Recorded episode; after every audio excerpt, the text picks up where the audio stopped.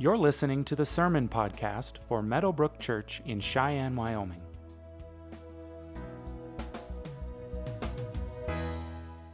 Lord, you have searched me and known me. You know when I sit down and when I rise up. You discern my thoughts from afar. You search out my path and my lying down and are acquainted with all my ways. Even before a word is on my tongue, behold, O Lord, you know it altogether. You hem me in, behind, and before, and lay your hands upon me. Such knowledge is too wonderful for me. It is high. I cannot attain it. Where shall I go from your spirit? Or where shall I flee from your presence? If I ascend to heaven, you are there. If I make my bed in Sheol, you are there. If I take the wings of the morning and dwell in the uttermost parts of the sea, even there your hand shall lead me, and your right hand shall hold me. If I say, surely the darkness shall cover me, and the light about me is night, even the darkness is not dark to you. The night is bright as the day, for darkness is as light with you. For you formed my inward parts. You knitted me together in my mother's womb. I praise you, for I am fearfully and wonderfully made. Wonderful are your works. My soul knows that very well. My frame was not hidden from you when I was being made in secret, intricately woven in the depths of the earth. Your eyes saw my unformed substance. In your book were written, every one of them, the days that were formed for me, when as yet there was none of them. How precious to me are your thoughts, O God. How vast is the sum of them. If I would count them, they are more than the sand. I awake, and I am still with you. Oh, that you would slay the wicked, O God. O men of blood, depart from me. They speak against you with malicious intent. Your enemies take your name in vain. Do I not hate those who hate you, O Lord? And do I not loathe those who rise up against you? I hate them with complete hatred. I count them my enemies. Search me, O God, and know my heart. Try me and know my thoughts, and see if there be any grievous way in me, and lead me in the way everlasting. This morning we're praying for the Franzini fam- for the Franzinis, Mirko and Paola, in Italy.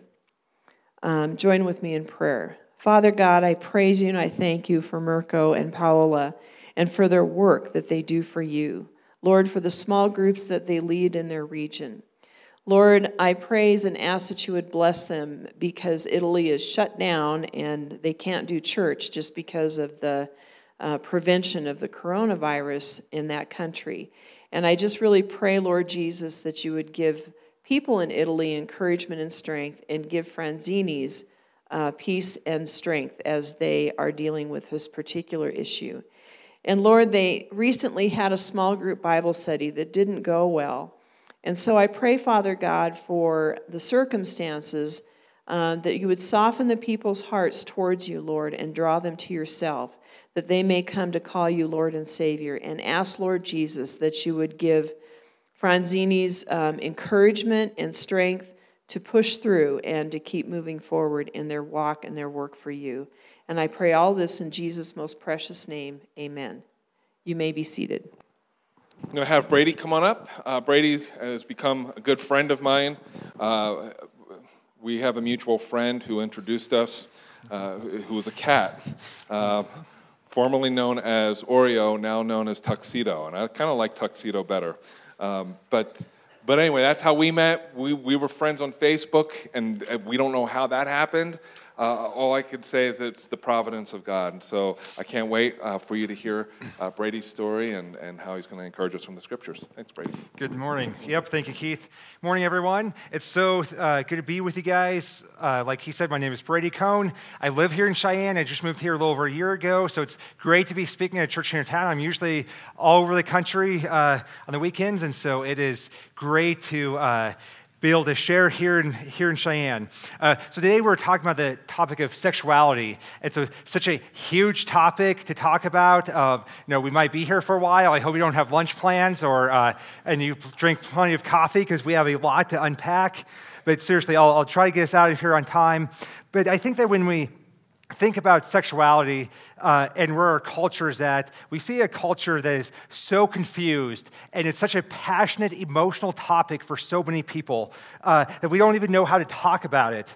And I think that when I, th- I think of where our culture is at with issues of sexuality and marriage, a passage of scripture that comes to mind comes from First Timothy Uh, chapter one, um, verses five through seven, it says, "The aim of our charge is love that issues from a pure heart and a good conscience and a sincere faith. Certain persons, by swerving away from these, have wandered away into vain discussion, desiring to be teachers of the law without understanding either what they are saying or the things which they so make uh, confident assertions." So our, our culture is so confident in what they believe about sexuality and relationships. Um, and our culture says that they're all about love. They say that uh, there, there's nothing wrong with any two people from loving each other or any three people from loving each other. Like, we're all about love. We, we celebrate every kind of love. Uh, but our culture has no idea what it looks like to love from a pure heart and a good conscience and a sincere faith, a heart, a conscience of faith that's that have been informed by God's word and transformed by God's word. And so today I, I pray that through my story and some things that God put on my heart to share, that I can shed a little bit of light on what it looks like to love from a pure heart and a good conscience and a sincere faith, and then what it looks like to make disciples in the current culture that we're in. So let me open us in prayer, and then I will start with my story. Dear Lord, I thank you so much for this time. I thank you for this church. I thank you for every person you brought in this room today. I thank you for my story that I'm willing to sh- and able to share this morning. That uh, I-, I thank you for the transformation you've done in my life. Um, I-, I pray that through my story, people can get a glimpse of your grace and of who you are. We pray these things in your name. Amen.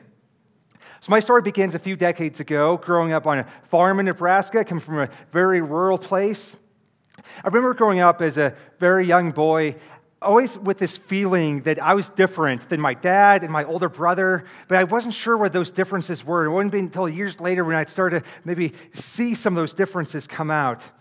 In the meantime, I grew up in a church-going family. We went to church on Sundays. We prayed before our meals. We did all the good things that, you know, a good small-town church-going family is supposed to do.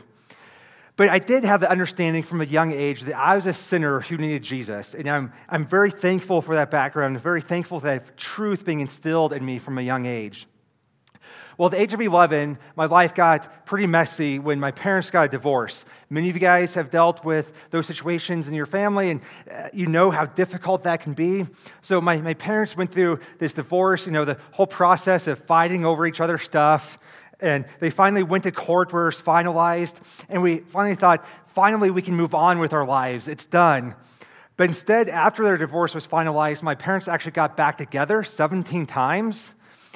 And so seventeen times my dad actually moved back in with us, and obviously every time it didn't work out. And so that was three years of just mass instability, uh, not knowing month to month what parent I'd be living with, if my parents would be together, where we'd be living. And it was just a time of chaos and confusion. And that time frame from eleven to fourteen is a very uh, informative time in a young person's life. And for me, it was filled with this just confusion and chaos that I had a really hard time understanding. Well, it's during the beginning of that time, about age of eleven, that I started to see some differences between me and the other boys. It, it was, you know, junior high, and junior high is a horrible time for everyone, right? It's like all these changes happening, all this kind of awkwardness. And all of my friends were starting to kind of gain this attraction to girls. They're starting to notice girls in ways that they'd never noticed girls before. All of a sudden, girls were going from having cooties to being kind of cute. There's that type of transformation happening in, in, in the rest of the boys. But I wasn't feeling those things for uh, girls. I was starting to feel those same things for other boys. I was starting to notice this emotional and physical and sexual just draw towards them, this attraction towards them. I was being kind of captivated by them. And I was really confused about those feelings. I didn't know why I was having those feelings. And I had enough church background to know that homosexuality was a sin, but I'd grown up in some very kind of legalistic, self-righteous churches where it's always preached from the standpoint of that's the one unforgivable sin. So just the fact that I had these feelings was consuming me with shame and guilt. Well, I kept them a secret for a couple years, but during those couple years, from about eleven to thirteen, they started to really just grow and fester and occupy more and more my thought life and consume me more and more. And so I finally decided about age thirteen, I just have got to tell someone. I cannot keep this a secret. I've got to get some help. Well, my family life was kind of a wreck, and so I didn't think I could tell my family. And so I thought maybe I should tell someone at youth group. My family had really walked away from the church, but I was going to youth group on Wednesday nights because I was the one in the family who really had this desire to know God and to serve Him. So I was going to youth group, so I thought I should maybe tell a youth group leader, and they would have some answers for me. Well, one night at a youth group, before I got the courage to do that, was a moment that forever changed my life. I'll never forget sitting there as just a very confused, hurting thirteen-year-old when the pastor made the co- comment from the pulpit. He said, "I wish all homosexuals would die." And that moment felt like a knife to my chest. I'll never forget sitting there just frozen, thinking, wow, he's talking about me when he says that. that that's me who he's talking about. And I actually went home that night, and I loaded a gun, and I was going to end my life. Because I thought, if it's God's will for homosexuals to die like I heard at a youth group, then I guess I will. Well, thankfully, by the grace of God, before I pushed the trigger on the gun, I heard my mom walk in the front door. So I heard and put the gun underneath my bed before she found anything. So obviously, I didn't end my life that night. But that was just the start of a downward spiral in my life. That was a moment I put up a wall, and I said, I guess I can't let anyone in. I guess I can't let anyone see what's going on inside of me. That was also the moment I developed a very deep trust towards Christians and the God that they served. And it, I didn't go back to church. I didn't go back to youth group because I didn't trust Christians. I, I wanted to hide from them. So that was the start of this downward spiral into this, this, this other life I started to live. Uh, it was soon after the youth group incident that I discovered online pornography for the first time, which uh, was twenty years ago, was really new in our culture because the internet was pretty new. Uh, some of you have a hard time believing that, but we had this you know, horrible dial-up internet. And uh, and I, I remember the moment so clearly that I discovered gay porn for the first time, and I was instantly hooked.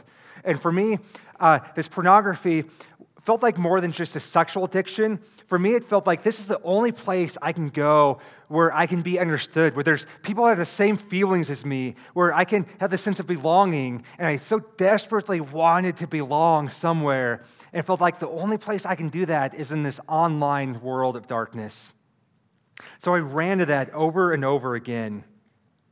Well, just like many pornography addictions do, eventually what you're seeing on the screen is not enough. You want to experience it for yourself. And so I started to experiment with sexual encounters with other guys. Uh, this was twenty years ago in small town Nebraska, but I could get online any night of the week and find guys uh, to, to hook up with and help me experiment in those ways. Sometimes older guys, sometimes guys willing to pay me for that. And part of it felt so fulfilling because I've, I've dreamed about this for years. I've, I've desired this. I've craved this for so long that I've got to have this. Sometimes I, I, I remember waking up in the mornings thinking, I can't go the rest of my day without fulfilling these desires. So I'd find a way to do that. So sexual encounters became more regular. I started to experiment with Uh, same-sex relationships with other boys. And at that time, the L G B T community was so much more underground than it is today, obviously. But it was there, and so I found it. That gave me a place that I could uh, feel like I had a sense of belonging and where people understood me, and that's what I longed for so badly. Well, going through the rest of high school years felt like a kind of a pendulum of emotions going back and forth. I was really wrestling with, with questions of like, who am I? What does this mean for my life? Can I ever be married and have a family? And our society was uh, talking about these issues a lot more. And what they're saying is, if you're same-sex attracted, you just need to be gay, accept your identity as a gay person, uh, live that life. That's really the only way to happiness and fulfillment. That's who you are, and you should celebrate it. Well, it felt like I was just born that way, and so I guess I'd made sense, so I guess that's the only thing that that uh, I knew. So I was trying to accept my identity um, as, as a gay man and as being part of just who I am and finding ways to be happy in that life. But I was on this kind of spiritual pendulum where on one side, say, all right, God, I want to serve you, I want to love you, but I don't think that you can love me the way that I am. I, I think I have to fix myself for you to love me. Your, your word seems to say that this is a sin, and so uh, I'll just walk away from this. I'll pretend like it was never there. And so I'd do that. I'd, I'd walk away from the pornography, from the L G B T community, the sexual encounters, and just pretend like that part of my life never existed. And for those of you who have ever struggled with any type of addiction, you know how this goes. Um, it lasted on average about forty-two to forty-six minutes. And then I'd fall into pornography again and then just give up. And the pendulum would swing in the opposite direction where I'd say, all right, I guess this is just who I am. This is who I have to be. But then I'd ask God, how could a loving God create me in a way, because it felt like I was created this way, how could a loving God create me in a way that's going to condemn me to hell? And my only answers to that were that either uh, God is not a loving God or there is no God at all. So that's where I was when I graduated from high school, just trying to find fulfillment, trying to figure out how am I going to live this life, how am I going to accept this identity as a gay man. It just seems like this is who I am and who I have to be, so I have to find a way to be happy with that. Well, I went on to college at a small college in Nebraska called Chadron State, and I'll never forget pulling up to the dorms for the first time to unload my car into my dorm room. There's this group of guys standing there, Uh, to help me unload my things. It was kind of the typical college ministry outreach to help the freshmen move in. And so they helped me move in, and then they invited me to a ministry on campus that met on Wednesday nights. And so I, I showed up that first Wednesday night, and me showing up uh, that first Wednesday night to this ministry wasn't because I was walking with God, it wasn't because I, I had a relationship with God, but I had uh, this kind of Christian image thing going on still. I wanted people to think I was a good Christian person. And I was kind of a loner, so I thought maybe it'd be a place to make some friends. And so I went uh, on that Wednesday night, and I'm sure it was good. There's a praise band, there's a speaker, and I faithfully showed up to that ministry for the next two years. But nothing I heard from the pulpit really changed my life, because every time I heard the gospel, I thought, God's grace doesn't apply to me. I'm too far gone. God can't love me the way that I am. And so I was just so hard-hearted and angry and bitter towards God. But what did change my life were some of the relationships I built there. This group of upperclassmen guys who just started to invest in my life. They started to uh, just love me unconditionally, do anything they could to show me the love of Christ. They started to give me a community where I could belong, where I could be loved. And they would, you know, ask me questions about my spiritual life. Uh, and I had enough Sunday school background to give them the answers that I thought they wanted to hear. But they could tell that something wasn't adding up, that there wasn't fruit in my life. But they continued to love me and pursue me anyway. And I hadn't realized how during those two years, God had really uh, used them to soften my heart, that he used them to show me a different picture of Christianity than I'd grown up with. Their Christianity wasn't just this self-righteous, show up to church and put on a mask and pretend like everything is okay. But they truly love Jesus, they love people. They're open and real and authentic about their, their struggles and their sin, but they weren't just authentic for the, the sake of authenticity, they're authentic for the sake of repentance. And, and change in their life. And so because of that, I could see Jesus working in them. I could see Jesus changing them from the inside out. Well, after my sophomore year, things kind of came to a breaking point in my life. I, I tried uh, uh, digging more into the L G B T community, and there's some of that that felt so satisfying. Some of it felt so fulfilling. And one of the things I say a lot that I always hate to say, but sometimes this is true, that sometimes the gay community can be much more loving than the church community. And so I found some level of love and acceptance there, but my heart was still longing. I, I came to a place where I felt like this isn't doing it for me anymore. I remember walking away from every sexual encounter, every relationship, and feeling like this isn't doing for my soul what it promised to do for my soul. This isn't making me feel loved the way that it's supposed to make me feel loved. And so here I was hopeless because I put all the chips on the table of that that life is going to fulfill me. That community is going to fulfill me. That's going to lead to my happiness. And it wasn't. It wasn't doing it for me. And so I was hopeless. I was suicidal again. I just had no idea how I could move on from there or what direction I was supposed to uh, go in life, because what I'd put my hope in had now been failing me.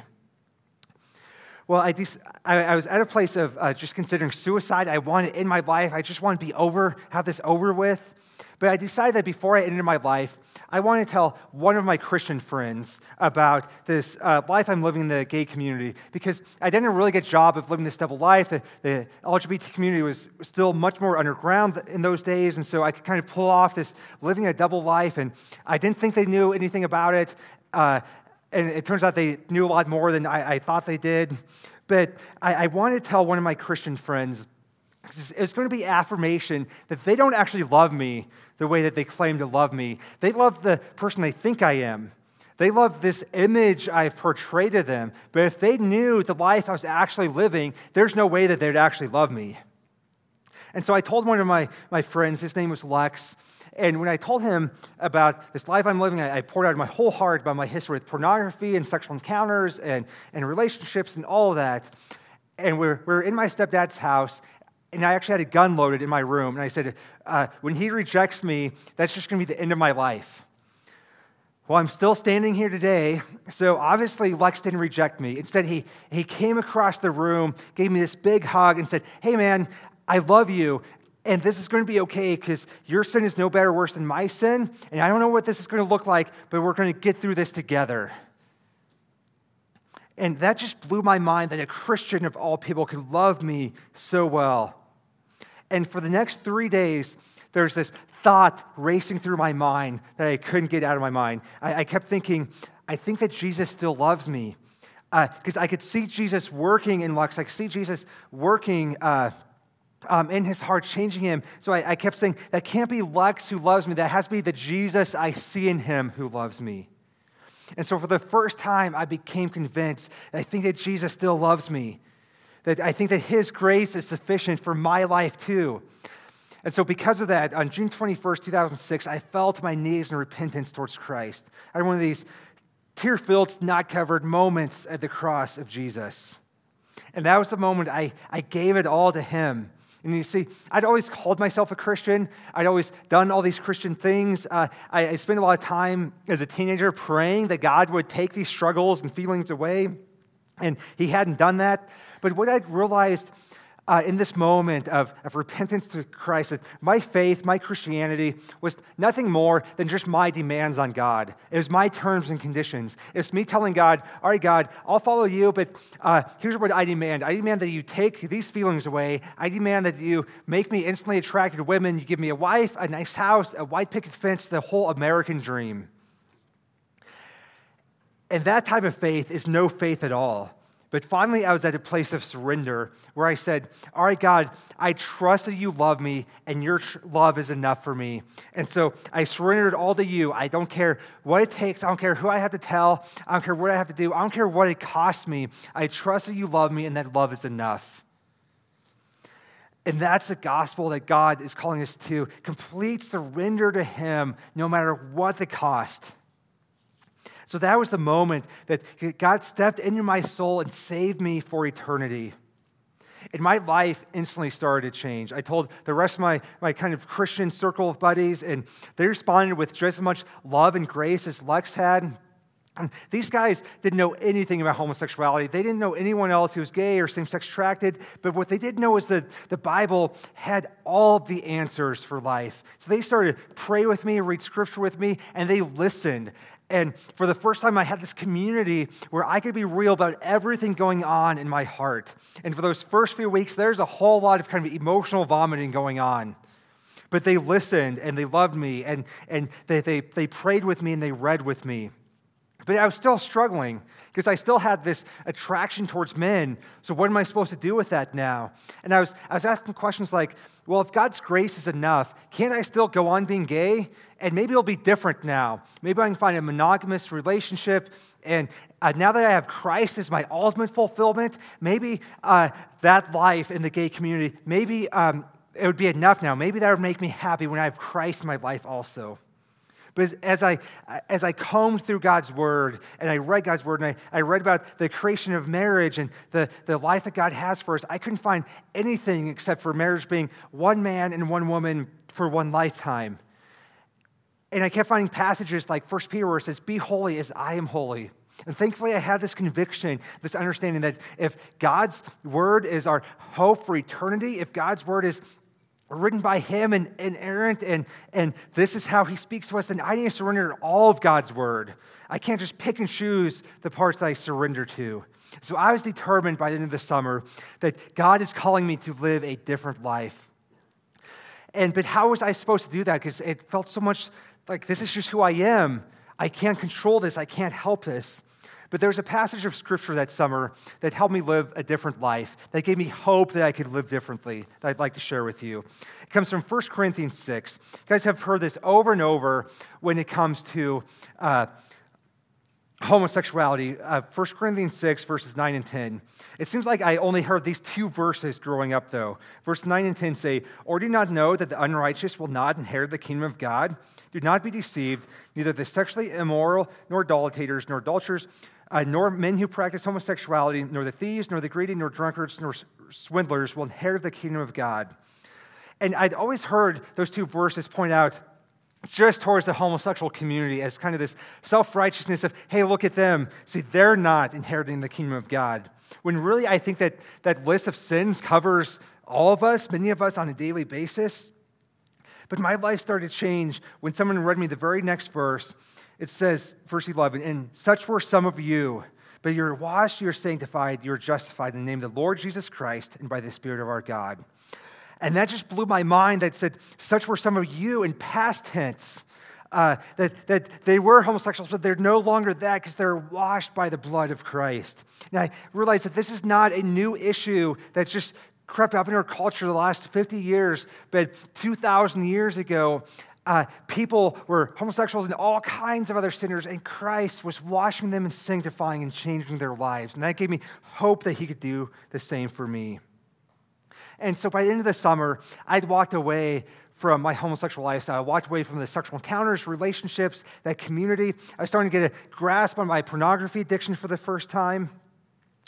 But I, I want to be clear on something, and, and that's that my the transformation God did in my life that summer wasn't from gay to straight. And I feel like that's the, the hope, the goal, the desire that the church has for people like me, uh, to convince them to be straight. And God didn't take me from gay to straight. Instead, God took me from lost to saved. And that is so much more remarkable than any type of just be external behavior change. He, res- he stepped in my soul and rescued for me for eternity. And that's so much better than any type of just external morality.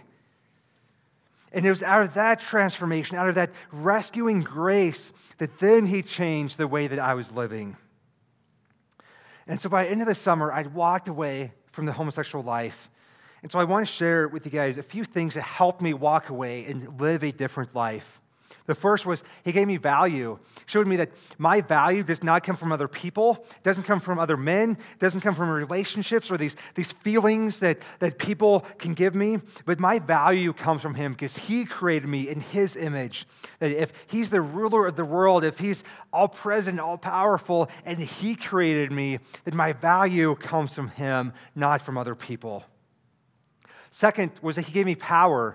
He showed me that now that I'm a believer, now that I'm in him, I have the power of the Holy Spirit living inside of me. And that gives me the power to wake up every day and to choose to live a life that's pleasing and honoring to God, no matter what feelings, attractions, and temptations I might have that day. And that's a power I didn't have as a non-believer. And I feel like this is one area Um, in our Christian culture where we somehow expect to convince non-believers to live a biblical life, that we try to convince them that what they're doing is wrong and that they should change, but they're dead in their transgressions. They're blind to their sin. They don't have the power of the Holy Spirit in them to transform them. But now I had that. Third was he gave me an eternal perspective. We live in a culture that says that expecting people to follow biblical standards of sexuality and relationships is not only impractical, but they say it's inhumane. But mo- many moments when I've been struggling over these last fourteen years and had doubts and had pain because of this, uh, God has always been faithful to remind me of this picture of Jesus in this in the Garden of Gethsemane, just hours before he's crucified. Jesus is so tormented about what he's going to be going through on the cross that he's actually sweating drops of blood. And I, I see that, and I, I read about that, and uh, I try to comprehend what Jesus was going to be go, going through it. And then I see that he was obedient to that. He still went and did that. And he did that not only for the sins of the world, but for my sin. And one of my favorite verses is John nineteen thirty, where Jesus speaks his last words on the cross. He says, "It is finished." And in doing so, he gave me the one thing I need for eternity, which is himself. And so, in light of the fact that I have everything I need for eternity, that makes my desires here on earth seem so much less important. It's, it makes what the world tells me that I need seem like so much foolishness when Christ has already given me everything I need for eternity. And fourth, he gave me a new identity. Showed me that I'm not defined by my attractions. I'm not defined by my feelings. I'm not defined by the labels that society gives me. I'm not even defined by the labels or the, the boxes that sometimes the church tries to put me in. But my identity is in Christ and only in him. I'm defined by him alone. Uh, I, I'm asked many times, why is this sin of homosexuality being treated in our culture so much differently than other sins? Like, we're not forced to celebrate Uh, you know, other sins, and I do give a little bit of pushback on that, and you know, it's like there are other sins we celebrate. I feel like we celebrate gluttony at every church potluck, and you know, that's acceptable, uh, uh, but but it is somewhat different in our culture, and I, I think that part of the reason why this sin issue seems so different, it's so much about identity. It's so much about not what I'm doing, but who I am. But as time went on, God started to chip away at my identity and my sexuality, and my identity in Christ started to outweigh my identity I'd built for myself. And so God continued to mold me and shape me, and over the years started to illuminate areas of my heart to show me what my heart had twisted. And our world is adamant that, that people uh, who are gay, same-sex attracted, are born gay, and that's just the way they are. But my life proves otherwise, and there's thousands of us. You guys heard another story last week of that type of transformation, that, that, uh, that through the power of the Holy Spirit, our lives can change. We can live a different life. And I started to see how my heart had been so uh, just deceived by the world and by myself. Uh, you know, people always talk about having a life verse, and I always joke that I think that my life verse is Jeremiah seventeen nine, the heart is deceitful. And so God, by his grace, started to reveal where my heart had deceived me. He started to reveal some of this idolatry in my life that was contributing to my same-sex attraction, this idolatry of looking to other people, looking to other men for my value and my hope and my wholeness, to try to acquire from other men what I wanted for myself. We, we see this type of idolatry in Romans one when it talks about homosexuality. It starts with this progression of they traded God's truth for a lie. And because they traded God's truth for life, they started worshiping created things. They started worshiping creation instead of the Creator. And it says they started worshiping images of God. Well, people are made in the image of God. So they started worshiping people. They started worshiping each other. And, and because of this worship of each other, they developed sexual desire for people of the same gender, sexual desire for one another. And God gave them over to that lust, and they had sexual relations with people of the same gender. Well, God took me down on this reverse course of that, where through the power of the Holy Spirit, it gave me control over the way I was living my life. Then over the years, he started to reveal the lies that I'd believed about myself, about God, and about the world, and gave me all these moments where he traded the lies I believed for his truth. And in every one of those moments, gave me more and more freedom from this life and these feelings and desires that once enslaved me. And as I've walked with hundreds of other guys now over the years with same-sex attraction who are uh, Christians with same-sex attraction or guys trying to leave the gay community, I've seen that same idolatry in their hearts, this idolatry of finding my hope and my value and my wholeness in someone else other than Christ. But the thing is, uh, I've also discipled a lot of just normal straight guys over the years. I spent a lot of years in full-time college ministry. And as I was discipling these, these guys and they were pursuing relationships and talking about marriage, uh, I started to see the exact same idolatry uh, that's at the root of same-sex attraction, at the root of so much heterosexual attraction, not only outside the church, but inside the church. I've seen that we've bought into this form of marriage that's all about how you make me feel, what you can do for me. I, we, we've bought into this form of marriage that says, um, I can find my hope and my value and my wholeness through you. And this has been going on since really the fall of man. We, we see clear back in Genesis twenty-nine, there's the story of Jacob and Rachel. And I don't have time to read through the, the whole chapter today, but if you guys know the story of Jacob and Rachel, Jacob's life is a wreck. He has to, made some bad decisions, has to flee his home, has to flee his land, flee his family, and uh, his life is a wreck. And he comes to this place where he sees this beautiful woman named Rachel, and he's just infatuated with her. He has to have Rachel as his wife. And so he's willing to enslave himself for seven years to Rachel's dad so that he could be given Rachel as his wife. Well, if you know the story, after those seven years, he's actually tricked into being with uh, Rachel's older sister Leah instead of Rachel. But Leah isn't good enough for him. And so he's willing to enslave himself for another seven years so that he can actually have Rachel as his wife. And so was Jacob's desire for uh, Rachel this godly, biblical design of marriage of, I, I see so many of God's gifts in you, and think about how we could build God's kingdom together. Think about how we could be on mission together. Uh, look at what God could do in the world with us together, partnering together.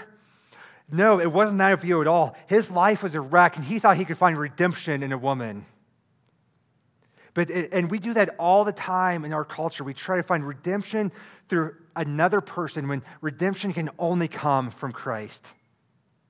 And so if we're going to handle this issue well, sexuality in our culture and inside the church, we, we have to look at the bigger picture of marriage and relationships. We can't just respond to the L G B T community out there. We need to look at how we are handling marriage and relationships. What foundation are we building our marriages on? What standards do we have? As I was going on in my um, twenties, um, I'm now in my thirties, but through my twenties, uh, I, I was really convinced that I'd probably never be married. Uh, I, I thought that because of my struggle, because of my past, just and with how the world defines marriage, marriage would be impossible for someone like me. And I was really okay with that. I was content with my relationship with Christ and knew that Christ is enough. And that's a great place to be. And like that's where everyone should be before they pursue marriage, is knowing that Christ is enough. But as I was in seminary in Laramie a few years ago, God was stirring my heart that maybe marriage is a possibility for me. And I wanted to be very careful because I didn't want to put my hope in marriage like, like so I'd seen so many other people do. But I also wanted to be open to what God might have for me. And so I, I was this this was stirring in my heart that um, if marriage was built on the right things, on, on biblical principles, it, it could be possible. And at that time, one of my friends I went to seminary with messaged me and said, "Hey, Brady, there's this really remarkable woman in uh, our, our church. Would you be interested in going on a blind date with her?" And I was like, "Oh, sure, what will it hurt?" And so um, I went on a blind date with this woman named Mary. She's now my wife, and so it's getting kind of serious. Uh, but kind of a funny story. I didn't share this first service because we're on time constraints, but you know, we now we have all day. Uh, but um, uh, when I had my first, my blind date with Mary, this big moment, you know, it's like I'd never been on a date with a woman before. And I live in Nebraska. She lived here in Cheyenne. So I was supposed to come out here uh, for a date. But the day before our date, my house burned down. And so I had to text her and say, "Sorry, I can't go on our blind date. My house burned down." And it's like, great excuse. And so I, I text her some pictures of my house. And she was like, "Oh my gosh, your house did burn down." And uh, so we went on our date about a, mo- a month later. It obviously worked out. But as I was dating Mary, and God was doing some great work in my life and her life to, to lead us towards marriage, I kept getting all these really interesting questions and comments from Christians. I'd hear Christians say things like, "Oh, Brady, you're dating a woman, so you're attracted to women now." Now, I, I just cringe at that because I'd say, no, no, no, I don't want to trade my lust for men for lust for women. That could be nowhere in the kingdom of heaven. I only want to be attracted to one woman, and that's my wife. And over the course of, of three and a half years now of dating and engagement and now marriage, God has built a desire for intimacy with my wife in ways the world says is impossible for someone like me. Because God has built the desire for intimacy based on my deep knowledge of her and trust of her and, and commitment and reliance on her. And it's, it's healthy intimacy that follows that. Where we live in a world that's all about this shallow intimacy that's, that's built on idolatry and lust. But, but I can live a life that the world says is impossible because when intimacy is built on the trust of the gospel and who God is. And when I have everything I need in Christ, that means I can love my wife unconditionally, uh, not for what she does for me and how she makes me feel, but because I've already been given everything I need in Christ. So how do we make disciples in a world that is so confused and so blind to uh, sex, the realities of sexuality and marriage, to the point where, like I said earlier, they think that living it by a biblical standard of um, God's, God's design for marriage is not only impractical, it's inhumane. How do we walk alongside people in our church? Because this is not an issue just for people out there. It's an issue with people in here. How do we make disciples in this world? I want to live, I want to leave you with uh, just four challenges on how we can make disciples, what we can do to respond to these issues.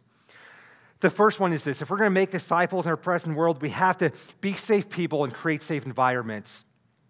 This is really just living out Ephesians four twenty-nine, where it says, make sure that uh, everything you say gives grace to those who hear. And as the church, we have not done that with these issues. We have not talked about sexuality issues in ways that gives grace to those who hear. I was speaking at a church one day, and this guy came to me afterwards and told me that he'd struggled with same-sex attraction his entire life, and it really just held him captive and paralyzed his faith. And uh, he'd never told anyone. I was the first person he'd ever told. And I was talking to him. He said that he was in a small group. He had a men's group with a few other guys, and he'd been in the same men's group for five years. I said, why would you not tell them about the, the struggle you're having? And he said that one of the first weeks that they met as a, as a men's group, one of the guys made a comment about homosexuality. Another guy said, well, it's a good thing none of us are struggling with that. And, you know, I have no doubt that those guys had no malicious intent, but they had no idea that someone in the room was deeply affected and wounded by these issues. So we have to talk about these issues in ways that gives grace to those here because we have no idea who is deeply affected by them, who has been deeply wounded and hurt. We have to talk about these issues in ways that gives grace to people and builds bridges between us and people and therefore hopefully between people and Jesus, instead of putting up barriers. The second is this. We need to practice what we preach. Um, I mentioned this a little earlier, that uh, some of the same idolatry behind uh, same-sex attraction is some of the same idolatry I see behind so much heterosexual attraction. We've, we've built marriage in our culture Um, on this foundation of what someone can do for me and how they can make me feel. And that is not love. That is self-love. That's loving me. But the and so the homosexual community, the L G B T community, they're never going to buy the message of the gospel that we have unless they see us transformed by that same gospel, unless they see us transform how we view marriage and the purpose of marriage. I see in our culture, we usually pursue people in relationships for two reasons. One is we pursue who we're the most sexually attracted to and who will make us happy. That, that's kind of our grid on who we're going to pursue and who we want to be married to. And so it's no wonder that the, the L G B T community has, has demanded the right to be married to who will make them happy, they think, and who they're the most sexually attracted to, because that's where we've turned marriage into. That's the foundation we've built marriage on in our culture. I was uh, in my church in Laramie a few years ago when I was going to seminary there, and I was kind of overheard this group of college-age guys talking, and I think it really sums up uh, how much we've twisted sexuality and relationships in our culture. They were talking about dating and potential girls that they could date, and one of the guys said, pointed out to another guy, oh, there's this certain girl in the church, uh, maybe you could date her. And he said, well, no, she's only a seven, and I'm holding out for an eight. And I really wanted to step in and say, well, you're only a two, so uh, let's do some math here and see how that works out. Thankfully, I was filled with the Spirit of the Lord that day, and I held my tongue. Uh, but that just is a picture of what we've turned marriage into. And so if we're going to make disciples in this culture, we need to practice where we preach. I still go to a lot of churches uh, where the attitude is, look at the gay community. They're ruining the sanctity of marriage. We hear that term over and over again. And my uh, my response is always, I think that heterosexuals have done a pretty good job of that over the last hundred years, with no-fault divorce, cohabitation, all kinds of sex outside of marriage, pornography. And if you fall in one of those categories today, God's grace is absolutely sufficient for that. But we can't call uh, our culture to repentance of something we're not willing to repent of ourselves. We need to um, repent of the way that we've uh, degraded the sanctity of marriage. Our response to the world out there starts in here. The next is this. If we're going to make disciples in our culture, we need to judge rightly. Let me unpack that a little bit. I think when I was growing up, uh, our cultural verse, the verse that everyone knew, the verse that everyone clung to, whether they were a believer or not, was John three sixteen. It's the first verse we learn in Awana. You know, uh, for God so loved the world, He gave His only begotten Son, so that whoever believes in Him shall have uh, everlasting life.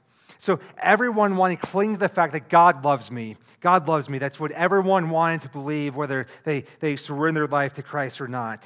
But I think that right now, our cultural verse comes from Matthew seven one, but not the whole verse, uh, just the words, do not judge or judge not. Everyone says, do not judge. It's not your place to judge. Who are you to judge? Uh, unless you disagree with culture, and then they judge us. But, but that's our cultural verse that everyone clings to, is that we can do whatever we want because God says, do not judge. But in reality, we look at the bigger context of that verse where it says, do not judge uh, so that you will not be judged. For in the way you judge, you will be judged. And by your standard of measure, it will be measured to you. And this isn't words to the unbelieving world. We can't expect culture to uh, live a biblical life. This is words to the church that we should not be judging. We should not be hypocritical. We shouldn't be judging in a way that, uh, in a standard that we're not willing to hold ourselves to. And so we, we serve a God who is a God of judgment. Uh, he looks at His creation and He judges and says, this is good, this is very good, this is not good.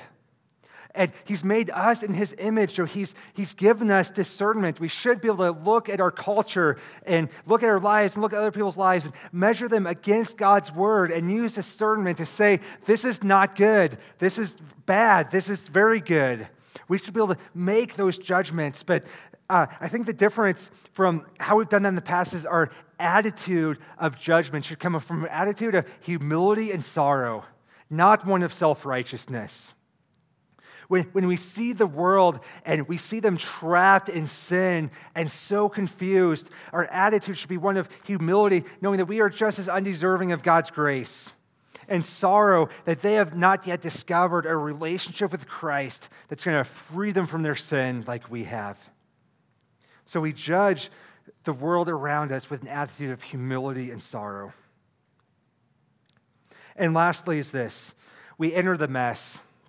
Uh, We, we've often lived in a church world where we try to keep everything sterile and clean. I I was talking to a lady in a church where I spoke one day, and she came up to me and, and was chatting, and she said, yeah, I really should reach out to my lesbian neighbors, but that sin is just too yucky for me.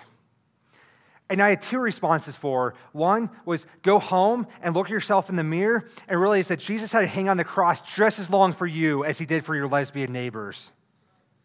And two is go to Acts seventeen, where you see Paul. He goes to Athens, and he gets there, and he sees a city that's so full of idolatry, uh, which included then sexual sin and homosexuality, that he's actually physically sickened by it.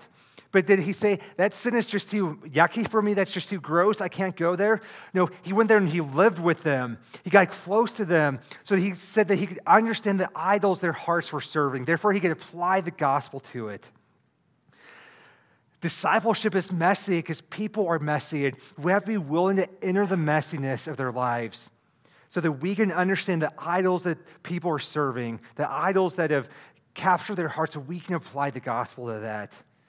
And so if we're going to make disciples, and we can't just keep a clean, sterile environment, and it's okay because Christ has already washed us clean, but we enter the mess of other people's lives to proclaim the good news of the gospel.